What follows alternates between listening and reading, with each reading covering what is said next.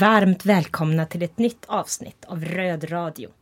Programmet där vänsterperspektivet belyser och behandlar lokala och nationella samhällsfrågor.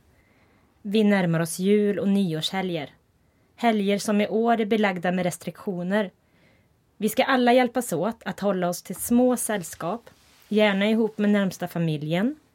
Det som ska vara vår allra tryggaste krets. För många kan det vara svårt att upprätthålla eller befinna sig i denna förväntade trygga krets. I detta program ska vi belysa några av Vänsterpartiets allra viktigaste sociala frågor. Våld i nära relationer och drog och alkoholmissbruk i hemmet. Vi har ringt upp och intervjuat Karin Rågsjö, riksdagspolitiker och ledamot i socialutskottet. Leona och Kalle i föreningen Länken här i Trollhättan. Helena på kvinnojouren Duvan och sist men icke mindre betydelsefull Anneli vid den behandlande verksamheten på familjehuset i Trollhättan. Mitt namn är Lina och vid min sida har jag Mattias Foldemark. Gött att ha dig här och tack för att du och Torvald backade, backade upp en sjukling förra avsnittet. Självklart. ja, men nu är du frisk. Ja, nu är jag frisk äntligen. Du, här ja. kommer dagens fråga. Mm. Vad anser Vänsterpartiet om att vi firar den här religiösa kapitalistiska högtiden? Alltså, jag, jag, tror inte vi tycker någonting om det, om jag ska vara ärlig. Alltså det är väl helt okej okay att fira vilka högtider man vill. Eh, jag tycker ju julen för mig personligen är ju en väldigt fint tillfälle att faktiskt träffa dem man känner och äta gott och faktiskt kanske med lite ro i själen bara umgås. Um, och sen att eh, julen eh, för oss i alla fall, många i Sverige har ju en religiös eh, grund så, men jag tror ganska många firar den av ren, ska man säga, tradition mer. Och inte så mycket religiösa inslag. Men det, det kan man ju göra också. När jag var yngre fick jag gå på julottan med mormor. det var grejer det. Ja. Mm. Mm ja, vi har ju haft ett år nu bakom oss eh, detta covid-19 år. Och för Vänsterpartiet i Trollhättan har året som gått inneburit en rejäl omställning eh, där vi har gått från diskussionsrika medlemsmöten i hemmalokalen eh, till radio och poddsändningar, eh, videolänksmöten och Facebook-event. Styrelsen har försökt nå ut till alla medlemmar och erbjudit hjälp och stöd i mathandling. Exempelvis eh, och andra ärenden till de som har befunnit sig i riskgrupp eller av annan orsak inte kunnat röra sig fritt i samhället. Eh, och istället för medlemsmöten så har vi ju sänt röd radio. Mm. Och vad har dina höjdpunkter bland alla dessa program varit? Det är ett gäng. Jag, jag kan säga så här, jag, det som var riktigt kul det var att höra Nooshi jag tyckte hon, eh, nu är hon ju vald partiledare. Mm. Och, och vi eh, intervjuade ju henne innan hon blev vald. Ja. Alltså jag får säga det, jag hade ganska dålig koll på henne innan men jag tycker hon har varit riktigt grym. Hon kommer bli en riktigt bra ersättare till eh, Sjöstedt som mm. har varit riktigt omtyckt får man ändå säga. Mm. har varit extremt populär för att vara partiledare för ett parti som är, har traditionellt sett varit ganska små i alla fall. Även om det ser ut nu som att vi är på frammarsch. Men eh, det var kul att höra henne och följa henne nu eh, i sin roll som partiledare. Jag tycker hon har varit stark, jag tycker hon driver bra eh, poänger för dels hur vi ska jobba internt och dels hur vi ska agera som parti. Ja, alltså speciellt den här att hon vurmar liksom mer för att vi ska vara ett parti för som så vanligt folk och folk som arbetar kopplas starkare gentemot eh, LO-kollektivet, det vill säga de som är arbetare och så. Det tycker jag är jättebra. Mm. Så gjorde de ju en rekrytering nu som jag tyckte var väldigt spännande. Eh, Sandro Scocco heter ju ehm, det är, det, är, det är faktiskt, vad heter han? Mauro Scoccos mindre kända bror. Men han har i alla fall varit gammal LO-ekonom och gjort massa saker i sina dagar. Men han är ju, har de rekryterat som chefsekonom nu för Vänsterpartiet och det är riktigt coolt. Mm. Mm, precis. Och om vi kollar tillbaka på de programmen vi har gjort ja. så började vi ju att sända första maj. Ja. Då hade vi en hälsning ifrån eh, eh regionen mm. eh, Elise. Och vi hade ifrån våran, eh, våran ska man säga, lokala riksdagspolitiker Elin Segerlind. Ja. Skickade också en hälsning ut. Och sen så fick vi ju med oss Jonas Sjöstedt på ett litet första majtal eh, ut till Trollhätteborna. Och sen så valde vi att ha lite olika teman för eh, de följande programmen. Eh, vi hade bland annat bostadspolitik. Eh, vi hade utbildningspolitiken och då pratade vi om eh, utredningen för en likvärdig, en likvärdig skola. Ja. Precis. Och eh, eh, ni som har lyssnat har ju fått träffa i stort sett alla våra lokala fritidspolitiker.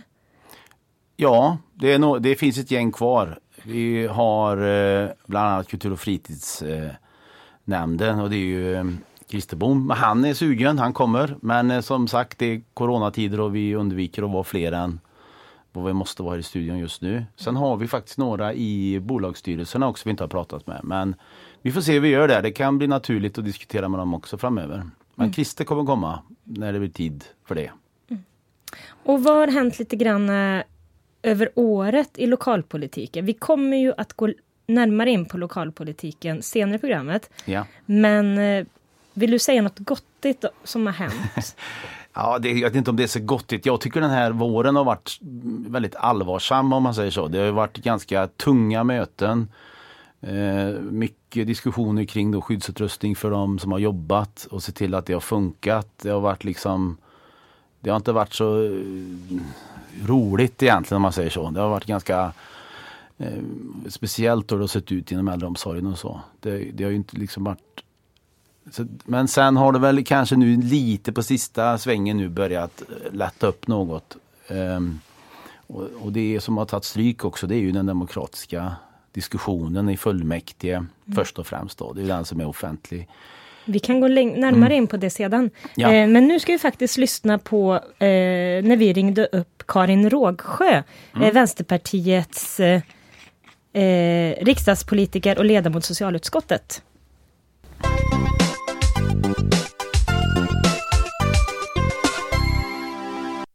Hej Karin Rågsjö, riksdagsledamot för Vänsterpartiet och ledamot i socialutskottet. Välkommen till Röd Radio. Hej, tack! Vad kul att få vara med, måste jag säga. Kan du berätta lite om hur eh, Vänsterpartiet ser på missbruk och på vad som behöver göras i samhället för att få till en förändring? Ja, det är en jättestor fråga. Eh, vi brukar säga beroende och det har faktiskt alla partier börjat säga här i riksdagen. Eh, och det är därför att det här är en sjukdomar det handlar om, både när det gäller narkotika och eh, alkohol, alkoholism. Eh, och det här är väldigt stora frågor och när det gäller alkohol så är det en gigantisk fråga. Det är en folkhälsofråga. Och jag kan bara säga att förra året så var det ungefär 2000 personer som avled i, när det gäller alkoholskador och ungefär 900 som, som avled av narkotikarelaterad dödlighet. Och det är väldigt stora tal det här och när det gäller narkotikan eh, så ligger vi tyvärr väldigt högt upp i, eh, inom EU och OECD. Det är alltså väldigt många personer som är beroende som, som dör av sitt narkotikabruk av olika orsaker. Eh, och eh, det här borde vara en större fråga kan vi tycka. Om det hade varit så här många som hade avlidit i trafiken, det är det inte, så hade man eh, börjat titta på det här på ett lite annat sätt än vad vi har gjort i Sverige. Eh, och vi har försökt att jobba med den här frågan verkligen på olika sätt. Vi har slagits för sprutbyte. Nu är det ju sprutbyte snart i hela Sverige. Eh, vi har slagits för att det ska finnas resurser inom socialtjänst och beroendevård. För det här måste ju hänga ihop, så att säga. Eh, och det kan jag se som har jobbat med frågan väldigt länge också som socialarbetare att de narkomaner som, eh, alltså beroende som eh, jag jobbade på ett LVM-hem i mitten på 80-talet.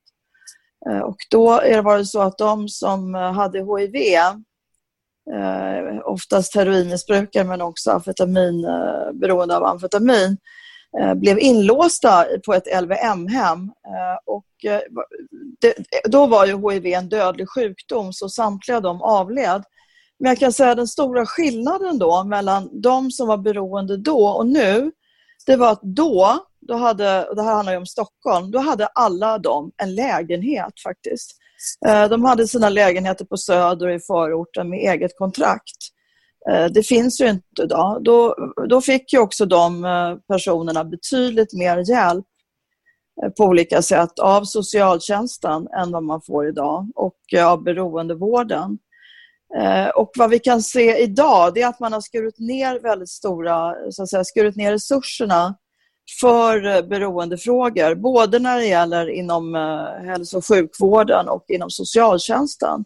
Och det syns det är väldigt många beroende som far väldigt, väldigt illa eh, idag och är hemlösa och mår vansinnigt dåligt. Mm. Vad tycker Vänsterpartiet bör göras för att få ner användningen av narkotika och missbruk av alkohol?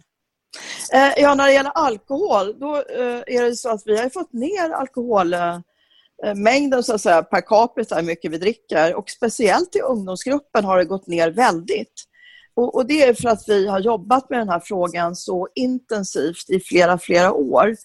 Eh, för när vi gick med i EU då trodde alla att nu, skulle, nu blir det en väldig skjuts här på alkoholen, man kommer föra in väldigt mycket och så vidare. Men då hade man en stora informationsinsatser på gång. Jag jobbade själv med de här frågorna då på något som heter Alkoholkommittén. Eh, vi tog fram något som heter Tonårsparlören som fortfarande finns. Eh, men då försökte man se till att eh, exempelvis föräldrar inte ska bjuda sina barn på alkohol.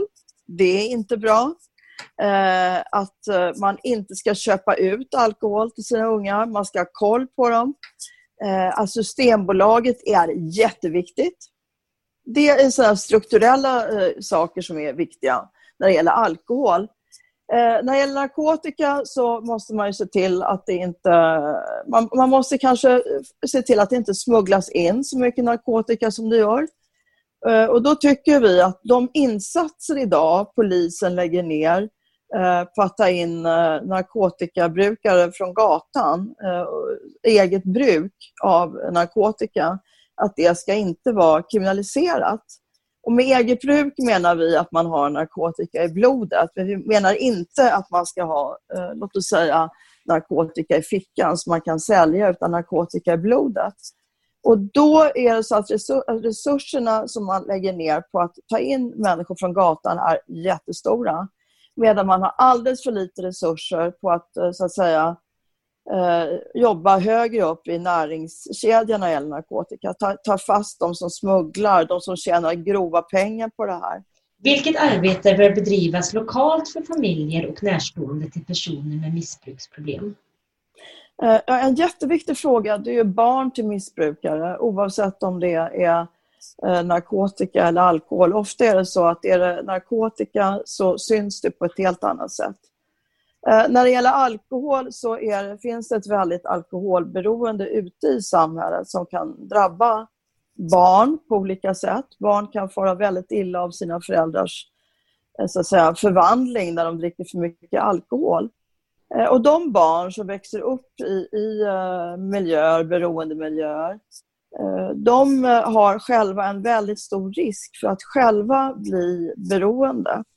Eh, och då tycker vi att de barnen, de ska få egen hjälp. Det är de barnen som förskolan och skolan eh, eh, ska larma om. Men då kanske inte det betyder att de ska flytta från föräldrarna utan det kan också betyda att de får egen hjälp. Det finns ju, har funnits i alla fall tidigare grupper med, med barn som har föräldrar som är beroende. Och det var i Ersta vändpunkten här i Stockholm som jobbade fram den modellen. Eh, och eh, det tycker vi man ska vara lagstadgat. Alltså alla barn som växer upp i eh, beroendemiljö eller i miljöer där, där föräldrar har psykiskt, mår psykiskt dåligt. De ska ha lagstadgad egen hjälp. Det tycker vi. Tack Karin för att du ville vara med oss i Röd radio. Avslutningsvis, finns det någon hälsning du skulle vilja ge inför jul? Ja, det vill jag. Eh, det här är en speciell jul, en covid-19-jul och det är tungt för många. Men då tänker jag också på dem, alla barn eh, som, som sitter hemma och gillar julen. Eh, då tycker jag att deras föräldrar, deras anhöriga ska tänka på att dra ner på alkoholkonsumtionen. Man behöver inte ha snaps till skinkan kanske eller till sillen utan man, man, man ska tänka på hur barnen upplever situationen. Barnen ska vara i fokus på, på julen. Eh, och då tycker jag att man ska dra ner på alkoholen maximalt under julen. För att barn märker jättelätt när deras föräldrar ändrar sig i beteende. Och eh, när det blir mycket alkohol då kan det också bli mycket bråk och det tycker jag barn ska besparas. Så tänk på det. Det är viktigt att prata om att eh, beroende inte är något som uppstår isolerat. Utan sociala och psykosociala faktorer spelar faktiskt in. För att lyckas med beroendevård måste hela sjukdomsbilden och den sociala bilden tas in. Eh, idag är det allt för mycket en akutstyrd beroendevård där det knappt finns tid för utvärdering. Det måste finnas möjlighet till boende, avgiftning, vårdplatser och sammanhållna vårdkedjor utan brustna länkar för att bryta ett beroende. Ett förebyggande perspektiv är centralt i beroendevården. Vänsterpartiet anser eh, att en beroendevård som är attraktiv för riskbrukaren eh, har bra öppettider och en specifik mottagning för kvinnor och unga vuxna och att det behövs. En beroendevård eh, som kan ha förutsättningarna att arbeta med helheten. Och här i Trollhättan så kan vi ju se att eh, behovet av en lägenhet. Mm. Den, den, det, jag frågade en gång sådär om eh, hur man löste det med just eh, utifrån för det finns en diskussion som kallas bo, bostad första metod. Då. Och då, då menar man man har inte riktigt exakt enligt den metoden för att man Eh, Eh, men i, i, stora drag då innebär det egentligen att man ser till som hon beskriver Karin här att de har ett kontrakt eller eh, de har en bostad som är deras och den inte du får inte bara bo där om du är missbruksfri utan det ska vara liksom ett sätt att ta dig ur missbruket. Då. Eh, sen har, för de som inte riktigt är där än och klarar det, då har man ju flera steg. Dels i värsta fall då härbärgena. och där har vi till och med nu byggt ett nytt härbärge för enbart kvinnor. Det är ju mm. ganska unikt och väldigt bra. Mm. Um, och sen finns det lite andra steg däremellan också så att det finns eh, så man liksom inte ska behöva bo på gatan i princip. Då. Mm. Vi tar och lyssnar på en låt så kommer mm. vi tillbaka i ämnet sedan.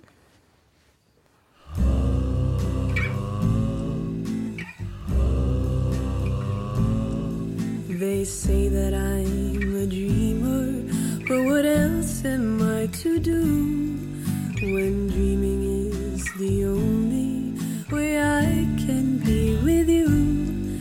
And when I wish upon a star, make it come true, if only for a second or two.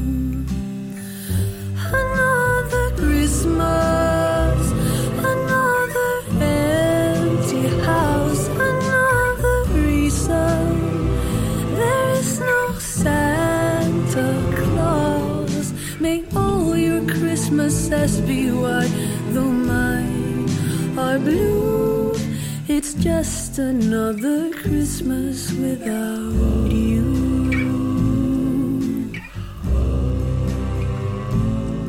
So let them sing their carols and dance around their trees and let them all be merry, but they won't marry me.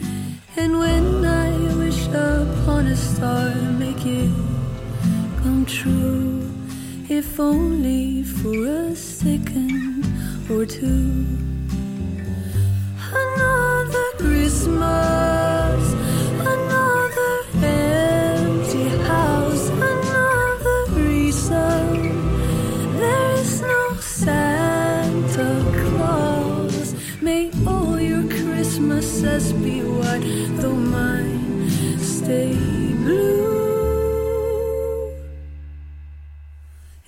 just another Christmas without you.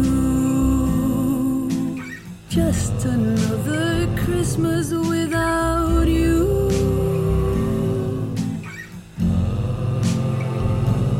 Without you.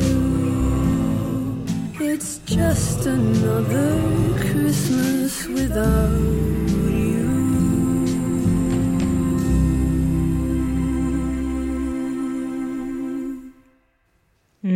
ni lyssnar på Röd Radios juledition.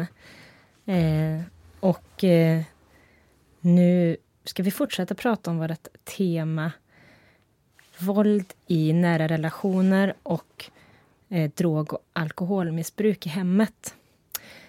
Kamratföreningen Länken håller till i sina lokaler längst ner på Drottninggatan i Trollhättan. Dit är män och kvinnor med erfarenhet av alkoholmissbrukets följder välkomna för att få stöttning i resan mot en nykter tillvaro.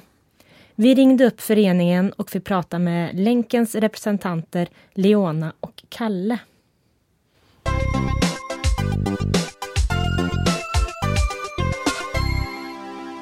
Hej och välkomna till Röd Radio, Kamratföreningen Länken. Hej Kalle och Leona. Hejsan. Hej hej. Kan ni berätta lite om er verksamhet? Ja, Kamratföreningen Länken är ju en allmännyttig ideell förening som riktar sig till människor med missbruk. Och syftet med den är ju att vi ska stötta varandra i vår kamp för att ta oss ur missbruk och beroende.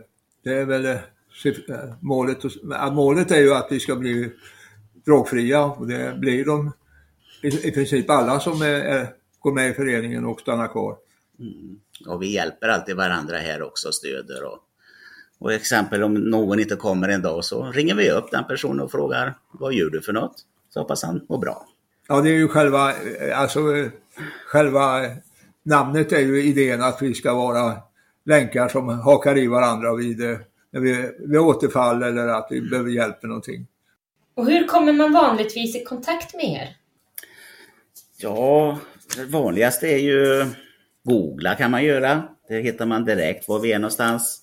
Och sen är det man, eh, har man ett missbruk och inte vet riktigt hur man ska göra så kan man gå och kontakta sin kommun och fråga dem om hjälp och då har de vissa program som de hjälper och eh, kommer jag vara lite fräck här och säga och där bör det finnas information om oss, uh, KF Länken eller A etc.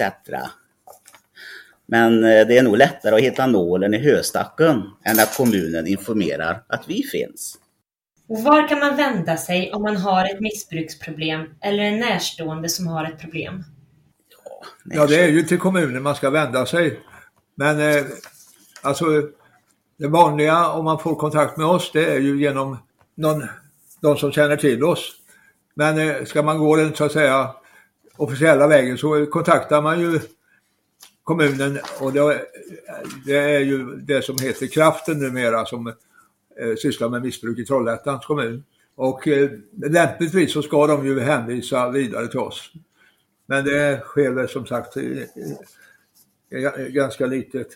Vi vill ju ha mera samarbete med kommunen naturligtvis för att hjälpa fler. Och sen är det ju att, eh, att det, oftast är det ensamstående som kommer hit som vill komma ur sitt missbruk. Då är det, det är väldigt få som har barn och familj och har de barn så kanske de kommer i kontakt med dem när de varit nykter en viss tid. Sen vet jag inte vad som händer det med just nu. Mm. Och hur ser ni på att ett missbruk påverkar närstående? Eh, arbetar ni också med barn eller familjer till det som kommer i kontakt med er på något sätt?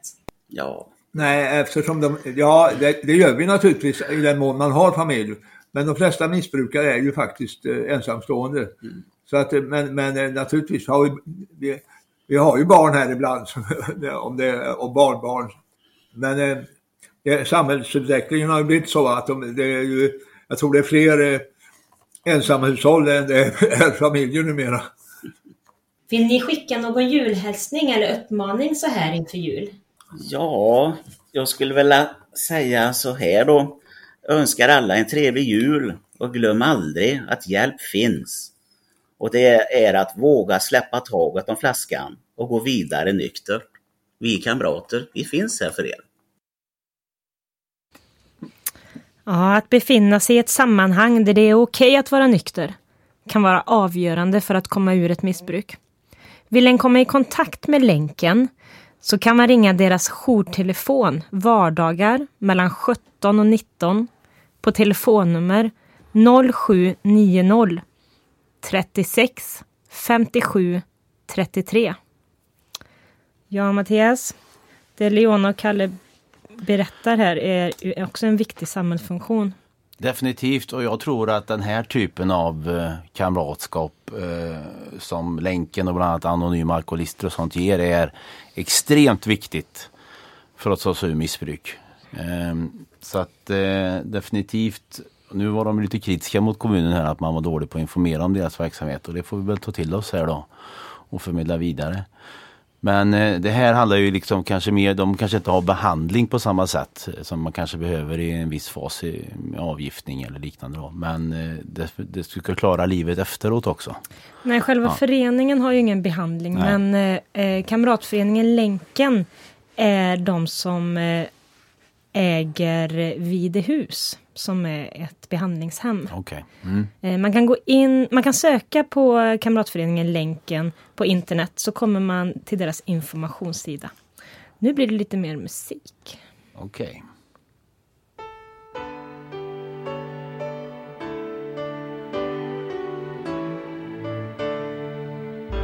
It was Christmas Eve, babe, in the drunk tank. An old man said to me, Won't see another one. And then he sang a song, the rare old mountain tune. I turned my face away and dreamed about you. Got on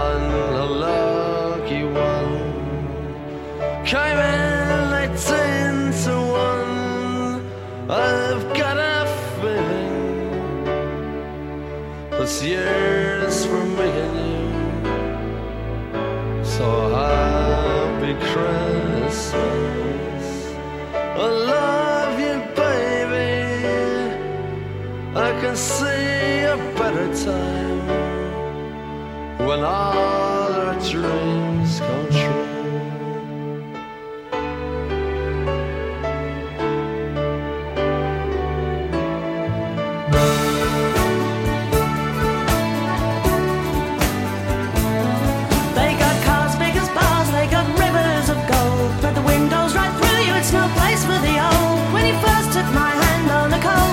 see. You promised me Broadway was waiting for me. You were handsome. You were pretty queen of New York City. When, when the band finished playing, they held out for more. Sinatra was swinging, all the drunks they were singing. We kissed on the corner, then danced through the night. The boys of the NYPD choir were singing, Go away, babe.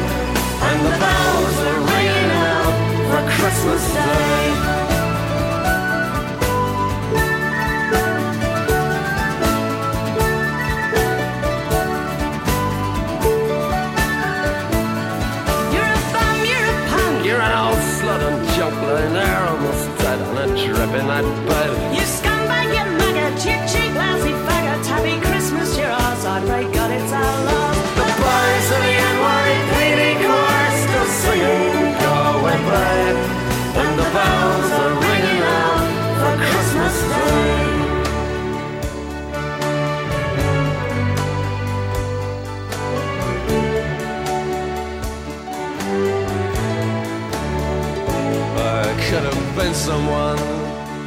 Well, so could anyone.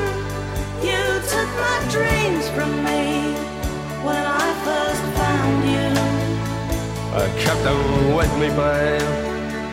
I put them with my own. Can't make it all alone. I built my dreams around you.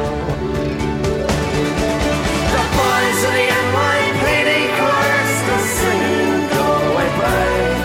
and the bells are ringing out for Christmas Day.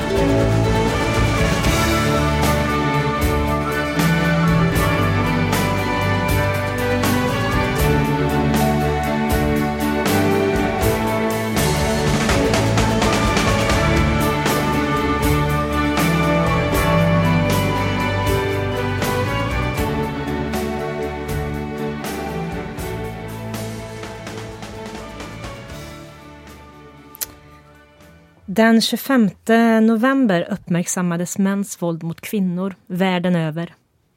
I riksdagen lade Vänsterpartiet en motion om att tillsätta en utredning angående brottsskadeersättning för kvinnor som blivit utsatta för sexuellt eller fysiskt våld då man ser att kvinnor förlorar inkomst på grund av exempelvis sjukskrivningar och att därför ekonomin påverkas. Kvinnojouren Duvan arbetar för att stötta kvinnor och barn som utsatts här eh, i Trollhättan med omnejd. Nu ska vi lyssna på hur det lät när vi ringde upp kvinnojouren.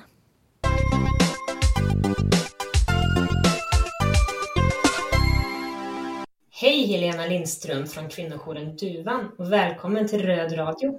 Hej, tack för att jag fick komma. Berätta lite om kvinnojouren. Kvinnojouren Duvan är en helt ideell förening som grundades redan 1983. Vår verksamhet är helt religiöst och politiskt eh, obunden eh, men grundar sig såklart på en feministisk ideologi. Eh, man kan säga att vår verksamhet kan stå på tre olika ben. Dels så har vi en eh, jourtelefon som vi bemannar fyra kvällar i veckan, måndag till torsdag. Och så har vi även en jourchatt som är öppen måndag och tisdag kväll och torsdag för eftermiddag.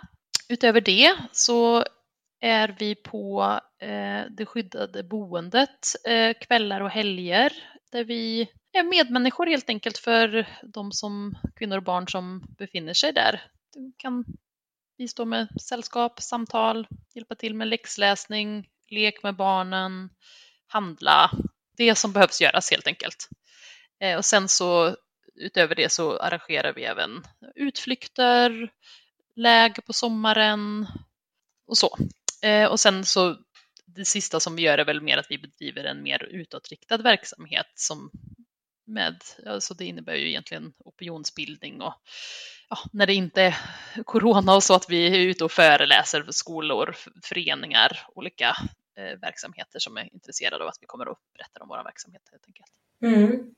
Om man hamnar i ett akut, akut läge eller själv blir drabbad eh, men inte akut eller om en närstående är drabbad, var kan man vända sig? Jag, jag tänker att om, om, du är utsatt för våld och liksom det är en akut situation där du befinner dig i fara, då, då är det ju polisen 112 som man ska ringa.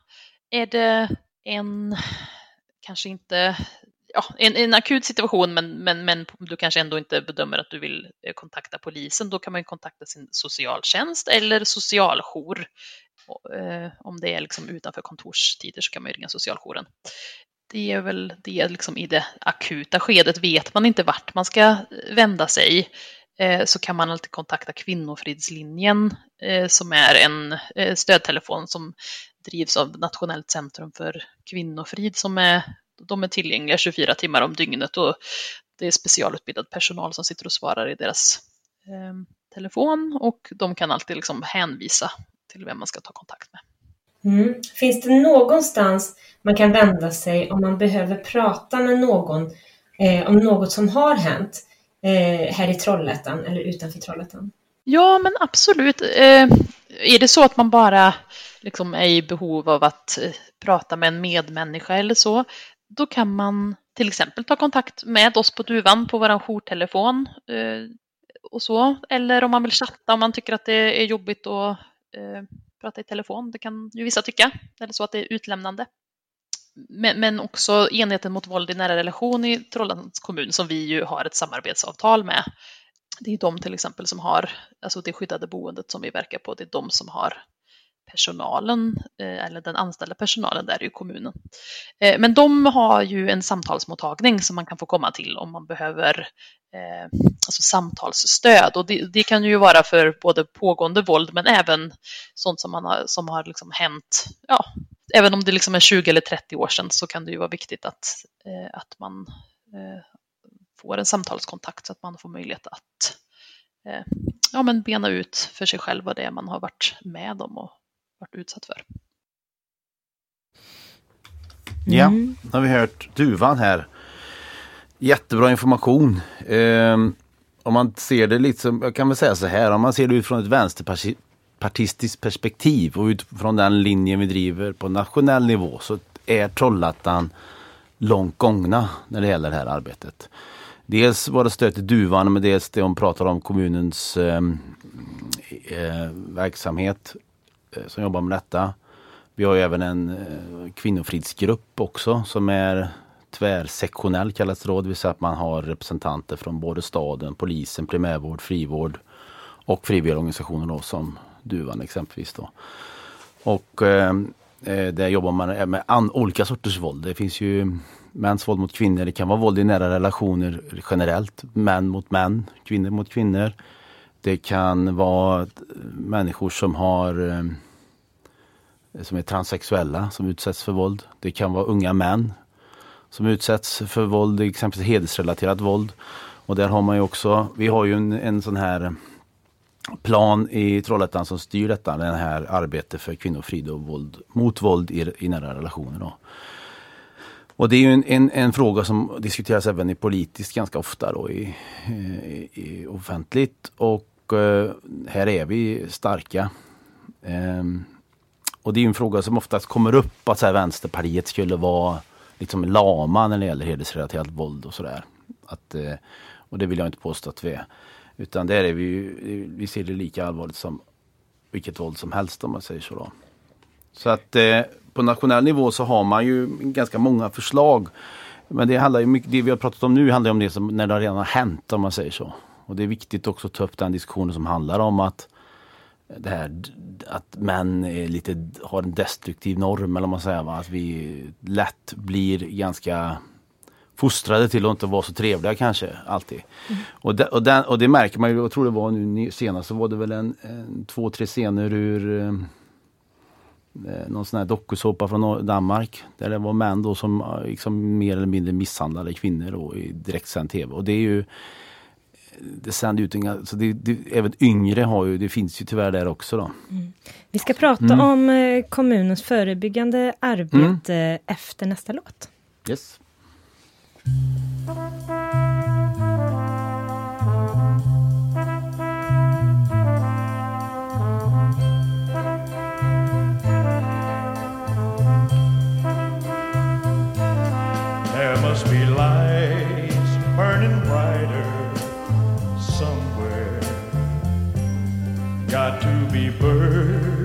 Flying higher in a sky more blue if I can dream of a better land where all my brothers walk hand in hand. Tell me why,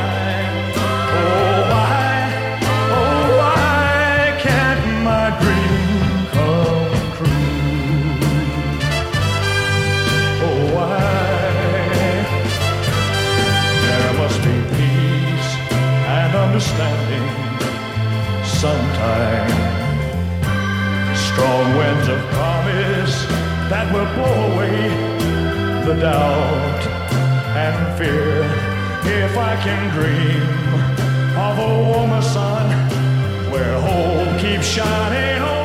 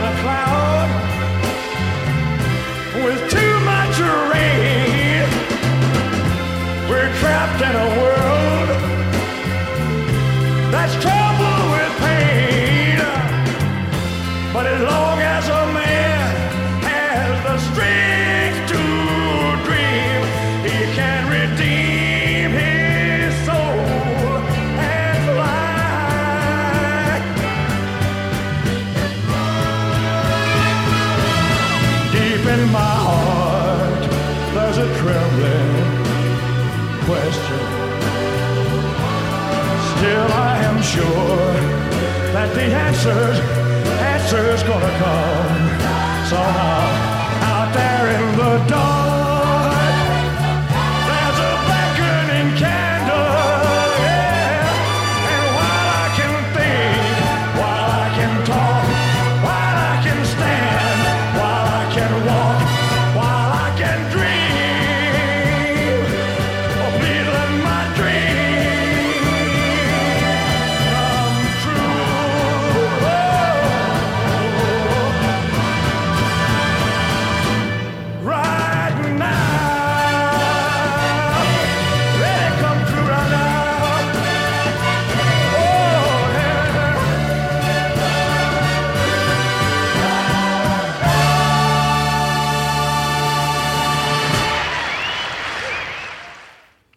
En av våra mest prioriterade poster i majoritetens budget är den som handlar om det förebyggande arbetet som inte ännu är lagstadgad, det som socialtjänsten bedriver.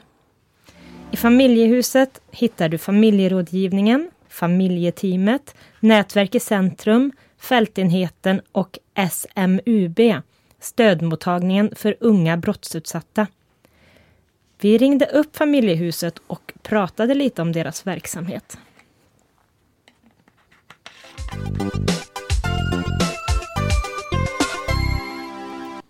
Hej och välkommen Anneli från Familjehuset. Kan ni berätta lite om vad Familjehuset är? Mm, tack så mycket. Eh, ja, Familjehusen är ju Trollhättans stads eh, utförarenhet inom socialtjänsten kan man säga. Eh, det är vi som utför det som socialsekreterarna ber oss om, kan man väl säga. Hur bidrar ert arbete till att förebygga våld i hemmet? Eh, just min och Pernillas på Nätverk i centrum, just våran del kanske inte, vi jobbar ju inte exakt med våld i hemmet, men däremot så är vi en öppen verksamhet som vem som helst som tänker att Nej, men jag skulle behöva lite hjälp, så är man ju välkommen att komma. Och man eh, tackar ja eller tackar nej till det vi har att erbjuda. Vilka människor och familjer är det som söker sig till er ofta? Det är faktiskt vem som helst som bor i Trollhättan. Jag kan faktiskt inte säga att det är en viss kategori utan det är alla slags människor. Mm. Men är, är det föräldrar, familjer eller är det individer, tänker jag? Eh, mest är det föräldrar. För det är det som är vårt uppdrag egentligen. Att stötta föräldrar, att vara så goda föräldrar de kan vara. Och det vet vi hur det är, det går ju lite upp och ner här i livet. Men, vår, men vårt främsta mål är att peppa föräldrar till att du är en bra förälder. Eh, för man, man, man, eh, jag tänker som förälder så eh, har man väl ständigt det där dåliga samvetet om man inte räcker till. Och det är väl det som är vår uppgift att säga att nej, men det räcker faktiskt det du gör många gånger. Och om, om ni vill komma med tips, liksom, i, i, i, vilket läge ska man vända sig till er? Om, om, eh, alltså, när är det bra tips att ta kontakt med, med familjehuset? Jag tycker inte att man ska vänta för länge. För det, man, man kan bara ringa. Eh, och så kan ett telefonsamtal räcka.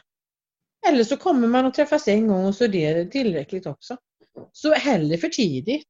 För det är mycket lättare att göra någonting åt det då. Och det är inte så, så farligt och, och, eh, kontakta socialtjänsten. Mm. Behöver man komma i kontakt med stöd så kan man ringa till socialjouren på telefonnummer 0522 69 74 44 eller till Kvinnofridslinjen på 020 50 50 50. Man kan även ringa till enheten mot våld i nära relationer i Trollhättans stad som har telefonnummer 0520 49 54 00 eller till kvinnojouren Duvan på 0520 39 87 0. Vid pågående brott kontaktas alltid 112. Familjehuset fick i dagarna en gåva från IOGT-NTO i form av mjukisdjur formade som pepparkakor. Tanken är att dessa ska delas ut till barn som under jul och nyårshelgerna eh, kanske söker sig till stöd, kanske hamnar i ett eh, akut omhändertagande eller av annan anledning, orsak behöver eh, socialtjänstens stöd. Eh, var inte rädd för att eh, ta kontakt med socialtjänsten och fråga, be om hjälp, ni som är närstående och ser någonting pågå. Vi tar och lyssnar på en låt till innan vi kommer tillbaka till Aktuellt i lokalpolitiken.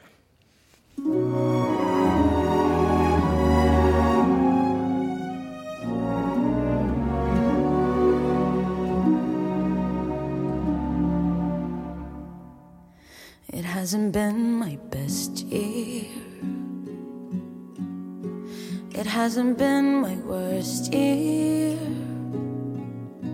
But on this day in late December, it's hard to remember whatever was the point. I lost a lot of money. I said the worst things to my maybe drank a bit too much. I lost some of my touch to whatever was the point. But tomorrow's Christmas Day. Come whatever, come what may. I'll be singing in the choir, join the children by the fire. Though I'm pointless, I will I'll be okay. Come whatever, come what may.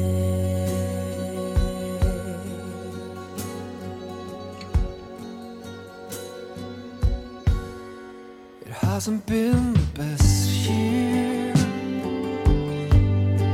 It hasn't been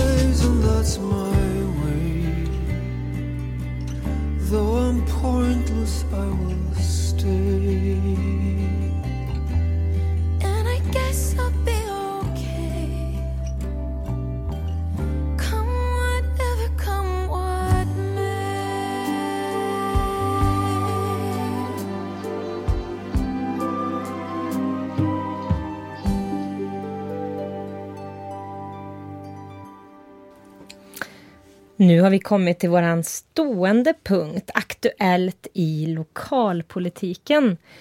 Och det var ju faktiskt så, Mattias, att vi satt på årets sista kommunfullmäktige igår kväll. Eh, I en eh, helt ny eh, tappning. Ja, och det nya var väl egentligen inte att vi var 31 ledamöter för det har vi ju varit tidigare. Det har vi provat på. Ja, och eh, utan vi satt faktiskt i kommunhuset eh, igen. Men vi var utspridda, jag tror det var i dels sektionssalen är ju en ganska stor sal. Vi fanns plats ett gäng för oss där då. Sen var man utspridd i sex olika konferensrum tror jag. I hela huset då för att så man inte var mer, jag tror de var max eh, tre, fyra personer i varje rum då. Och så i stationssalen var vi lite fler. Så att det var ju ett sätt då för att eh, ja, liksom verkligen ta distanseringen på allvar. Då.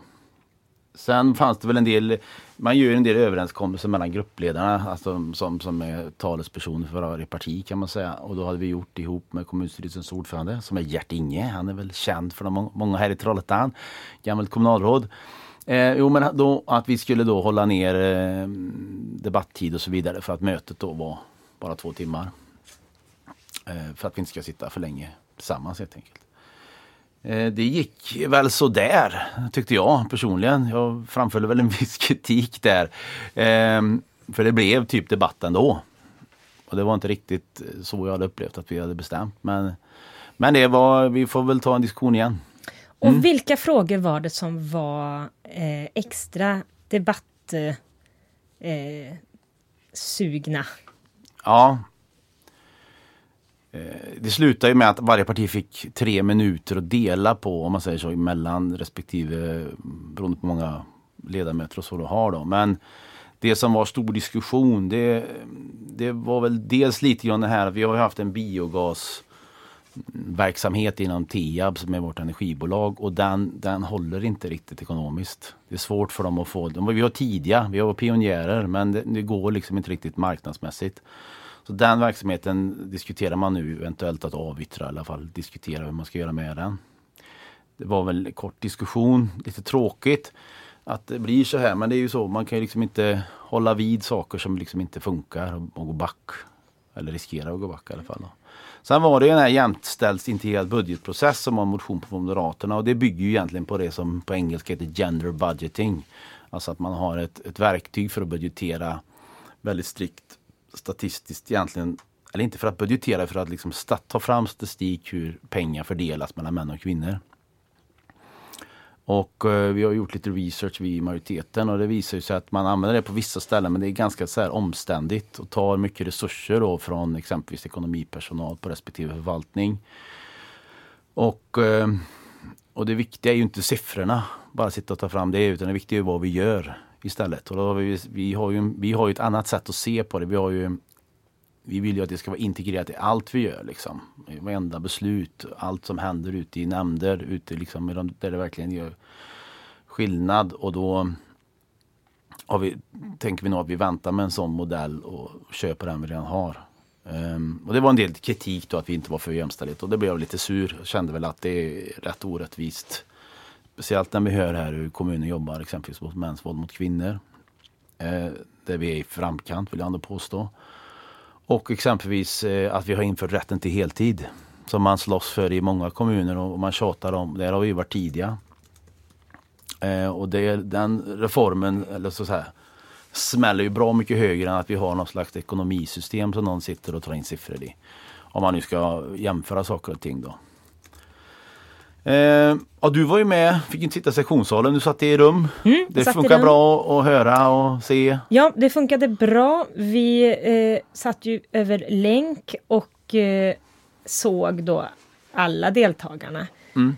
eh, på, på skärmen. Eh, varje eh, konferensrum hade en egen tekniker mm. som var behjälplig. Eh, så det skulle inte förekomma något strul och det gjorde du heller inte. Nej, inte vad vi känner till. Nej. Nej. Så det är en bra, eh, ett, bra, ett, ett bra sätt att eh, bedriva möten. Men det som vi alla kan väl vara överens om det är ju att debatten uteblir. Ja. Och så frampå vill vi ju såklart kunna ha en eh, en större debatt eller mer, mm. mer debatter. Eh, och det får man ju prata igenom hur det ska kunna genomföras. Ja, ett sätt är ju att ta det ännu längre och ha, kunna delta helt digitalt. Mm. Men eh, den, den, typen av lösning har man liksom inte riktigt kommit till ändå. Jag kan ju säga att det kröp i hela kroppen på mig. Alltså sitta där och inte kunna besvara påhopp eller vad man säger då eller liksom felaktighet som sägs eller så jag gjorde mig lite sur. Jag tror till och med jag råkade säga att fult ord. Nej men jag blir, ja, det var faktiskt väldigt frustrerande. Men det, vi får ju respektera det, att det är corona nu och det, det får gå före mm. eh, våran debattlusta. Mm. Något som vi klubbade igenom mm. var en renovering och upprustning av Folkets park. Ja, det blir ju också diskussion. För där, där har ju, man kan, ja, ja det är så här, Moderaterna har gjort en kovändning. De har liksom fått för sig nu då liksom att en cykelväg ut i Öresjö, för det var ju en annan punkt då, men det hänger ihop här då, att den är väldigt viktig och det tycker vi också. Men vi har satt realistiskt att den blir byggd det kanske om några år. För det måste ske i samråd med massa andra aktörer eftersom det inte är vi som äger vägen. För att det ska vara rimligt. Kanske bygger vi en kilometer cykelväg ihop med typ Vägverket så kanske det kostar 3,5 miljoner. Bygger vi det själva så kostar det kanske 6 miljoner. Så att det finns ju en ekonomisk poäng i det. Men då har de i alla fall tagit pengar eh, som vi skulle lägga då på upprusta Folkets park. Det ska bli en e evenemangspark. Det vill säga en ganska fin grej. Då, eh, och den, eh, Och så har de lagt det på cykelvägar istället då. Mm. Ja. Mm.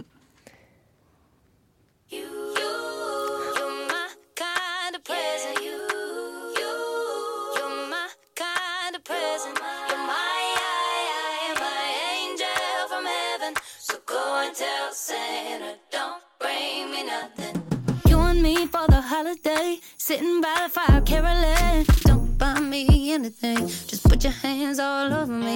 Cause you, I want you, yeah, you, only you. I know what you should do on this Christmas come through. So, baby,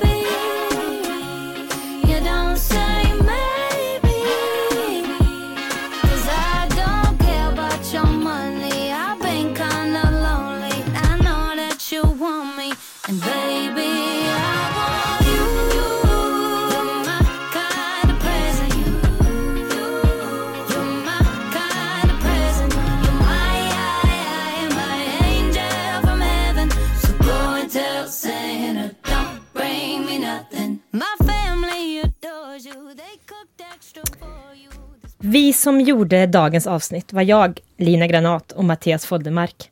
Producent var Torvald Asplund. Noomi Nygård valde musiken och redigering står Erik Järvele för. Som vanligt har vi haft stor hjälp av Jonas på Radio Trollhättan.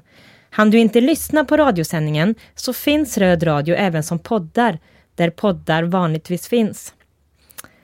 Barn är känsliga mot vuxnas förändrade beteenden som alkoholen bidrar till. Julen är barnens högtid och det är viktigt att ta med sig. Med det vill vi i Vänsterpartiet Trollhättan säga från oss alla till er alla, av var och en efter förmåga, till var och en efter behov. En riktigt god helg och högtid. Röd radio är tillbaka igen i januari. Tack för att ni hänger med oss.